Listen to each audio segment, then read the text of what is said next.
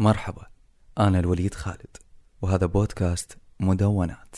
هالموسم راح يحكي عن البدائل، وهو عن بدائل ثقافية بالمنطقة، سواء كانت مبادرات أو نشاطات فردية أو جماعية، مستقلة أو منظماتية.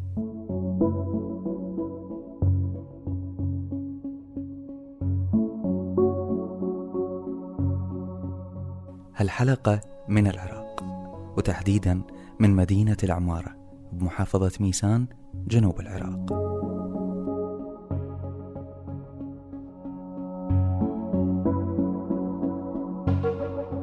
بشهر كانون الثاني سنة 2020 كنت بزيارة لتونس ضمن ورشة أقامها المورد الثقافي. الورشة كانت إعداد مشروع مدونات صوتية تتحدث عن الثقافة والفنون بالمنطقة. رافق هالورشة بالتوازي ورشة ثانية تتحدث عن السياسات الثقافية بالمنطقة أيضا. وقتها مر عليها المصطلح، وأقصد مصطلح السياسات الثقافية، مرور عادي، وما أثارني ولا حرك فضولي المعتاد تجاه الأشياء والمسميات، لسبب بسيط، هو أنه ما عرفت شنو يعني هالمصطلح أساسا. تخيلوا، ما عرفت شنو يعني سياسات ثقافية. أقدر أعتبر نفسي قريب على الوسط الثقافي، بس رغم هالقرب ما مر علي مسبقا مصطلح اسمه سياسات ثقافية.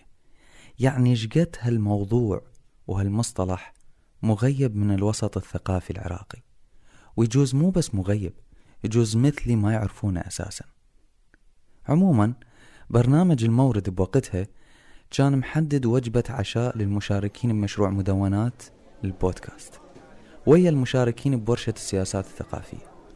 بوقتها تعشينا سوا بمطعم إيطالي خارج العاصمة التونسية، وتعرفت على أصدقاء رائعين مشاركين بورشة السياسات الثقافية. بدأ يتحرك فضولي تجاه المصطلح. بعدها بأيام زرنا مكان ورشة السياسات الثقافية وانجمعنا سوا بمحاضرة تحدثت عن سياسات تونس الثقافية بأيام الرئيس بورقيبة. بهذا المساء تحديدا تعرفت على السياسات الثقافية كاصطلاح وتعريف، وحتى تطبيقات لهذا المصطلح على أرض الواقع. رجعت للعراق بعد انتهاء الورشة، وقررت أبحث عن إجابة لسؤال محدد، هو هل أنا لوحدي ما أعرف شنو يعني سياسات ثقافية؟ رتبت لقاءات مو رسمية طبعا مع أشخاص نافذين بوزارة الثقافة، وسألت بحجة إعداد بحث عن السياسات الثقافية، سألتهم شنو يعني سياسات ثقافية وشنو تطبيقات هالمصطلح على واقع الثقافة بالعراق. الجواب باختصار هو تلعثم وعدم معرفة أصلا بهذا الموضوع، وشنو تعني هالكلمتين سياسات ثقافية. وكم شخص عرف هالمصطلح، بس من سألتهم شنو تطبيقات هالمصطلح على الواقع ابتسموا. المورد الثقافي حدد مواضيع الموسم الأول والثاني من مدونات، اللي كان الموسم الأول يتناول الأسطورة والخرافة بالمنطقة، وتقدرون ترجعون تسمعون حلقاته. أما الموسم الثاني والحالي يتحدث عن البدائل الثقافية بالمنطقة، سواء كانت مبادرات جماعية أو فردية. بمجرد ما عرفت بموضوع الموسم الثاني تبادر ذهني سؤال، هو هل البلد وسياسة الدولة اللي ما تعرف شنو يعني سياسات ثقافية تمتلك سياسة ثقافة أصيلة أو ثقافة متن، حتى بالتالي اختار تجارب تعتبر تجارب بدائل ثقافية؟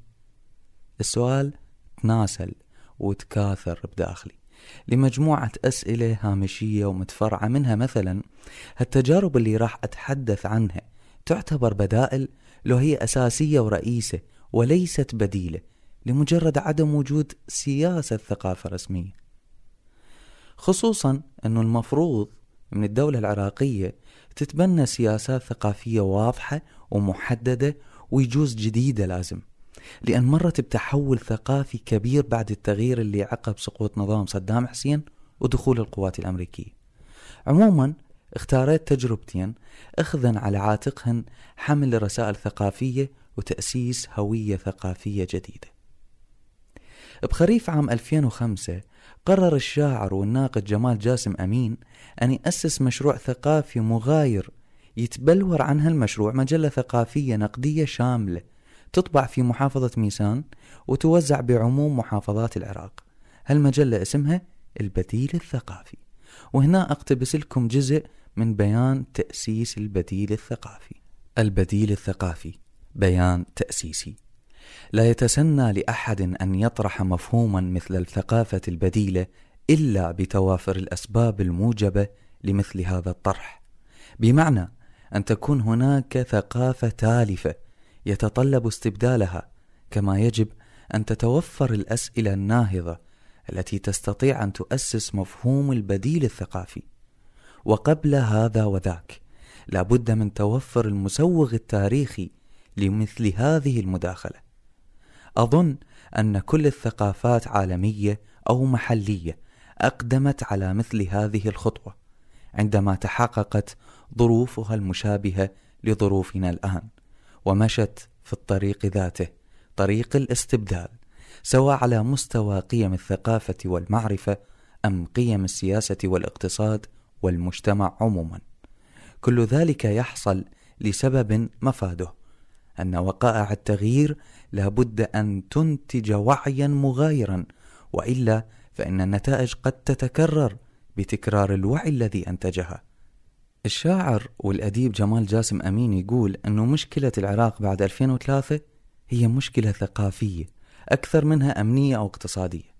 التقيت بجمال جاسم أمين بهذه الحلقة، وللمناسبة مشروع البديل الثقافي توقف سنة 2015 بسبب ضعف وقلة الدعم المادي لهذا المشروع.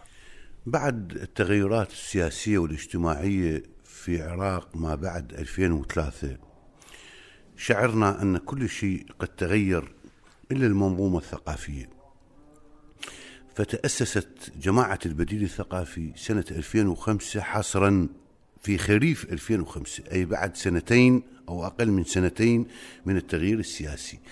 اللحظة التي استدعت إنتاج فكرة مثل البديل هي أن المتغيرات كلها اجتمعت إلا المتغيرات الثقافية، بينما هذه المتغيرات هي الأساس في منظومة التحولات.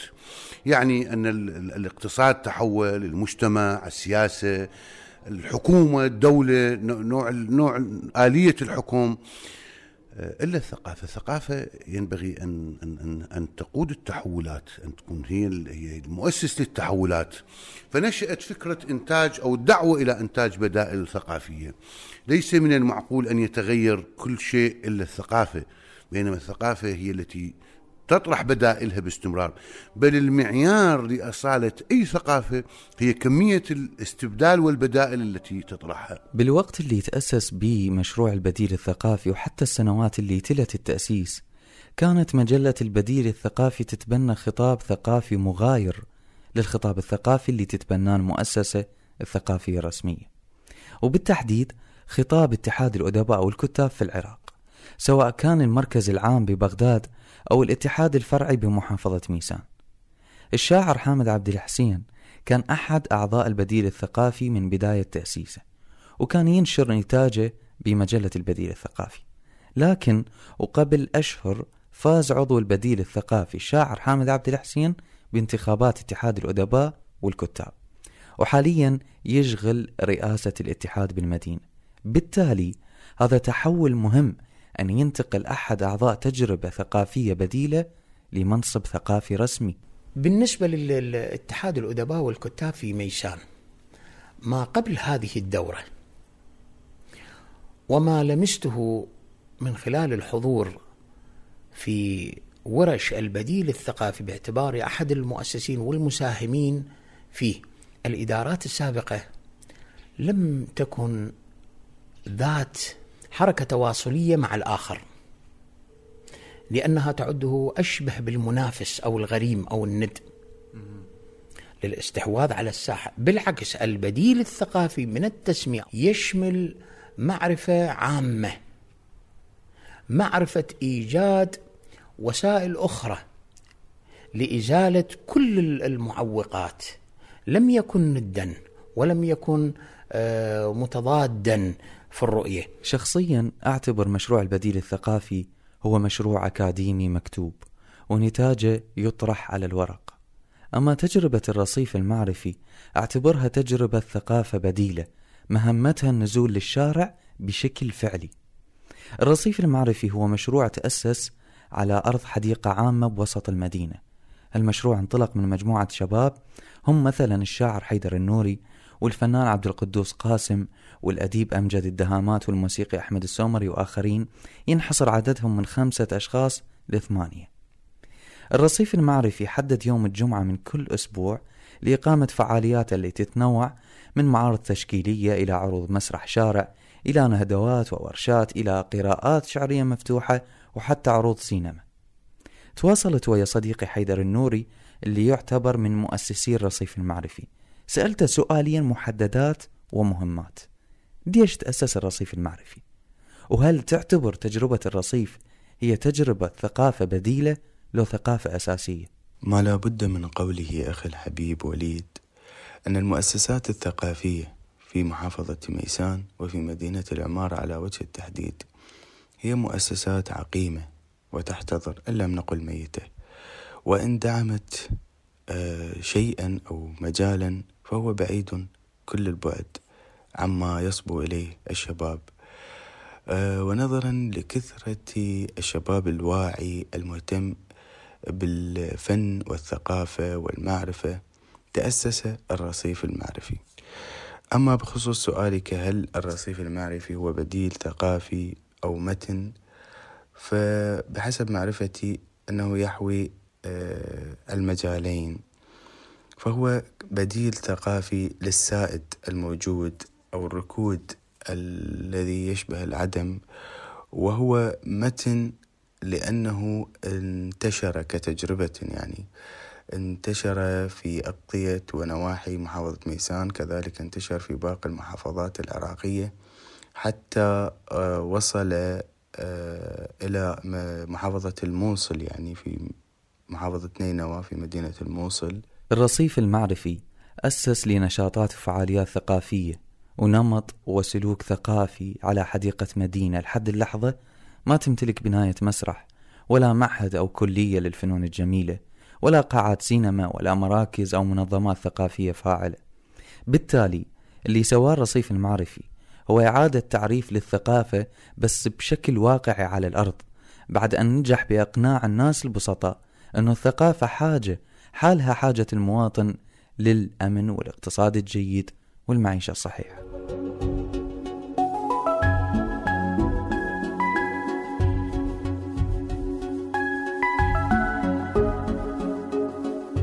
فاطمة حاجي طالبة تربية فنية ومعدة ومقدمة برامج إذاعية بإحدى الإذاعات المحلية بالمدينة، كانت تشارك في فعاليات الرصيف المعرفي، نقلت تجربتها لصديقات أخريات يمتلكن مواهب رسم أو كتابة بس بسبب قلة ثقة أهاليهن بالمؤسسة الثقافية منعوهن من أخذ فرصتهن بالإفصاح عن مواهبهن.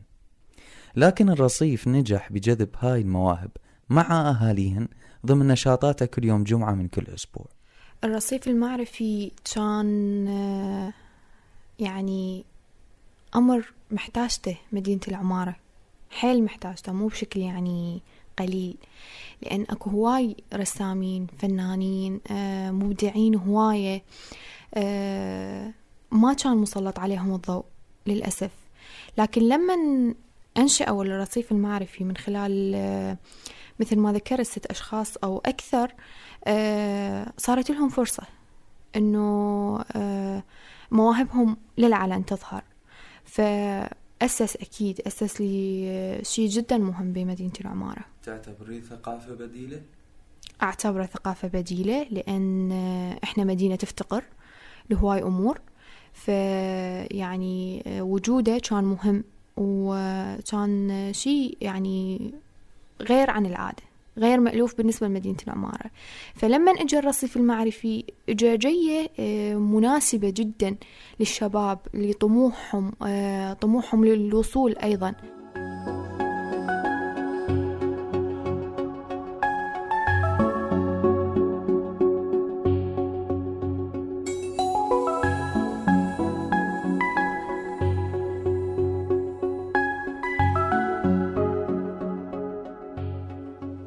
أثناء تسجيلي لمقابلات هذه الحلقة استجد موضوع مهم، هو الاتفاق على عودة مشروع ومجلة البديل الثقافي بعد توقفها ل5 سنوات تقريبا.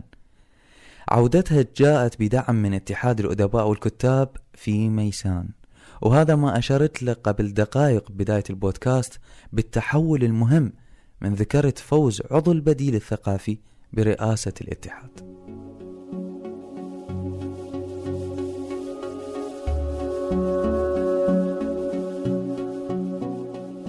هذه كانت قصة البديل بهالبودكاست اللي كتب لكم إياها وأعدها وأخرجها صوتيا أنا الوليد خالد، وأشرف على إنتاجها صابرين طاحة.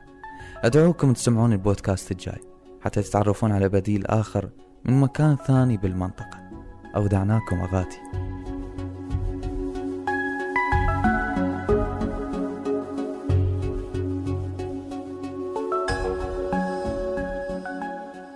هذه الحلقة من مشروع مدوناتي من إنتاج المورد الثقافي والمجلس الثقافي البريطاني. محتوى هذا البودكاست لا يعبر بالضرورة عن رؤية أو أفكار أي من المؤسستين.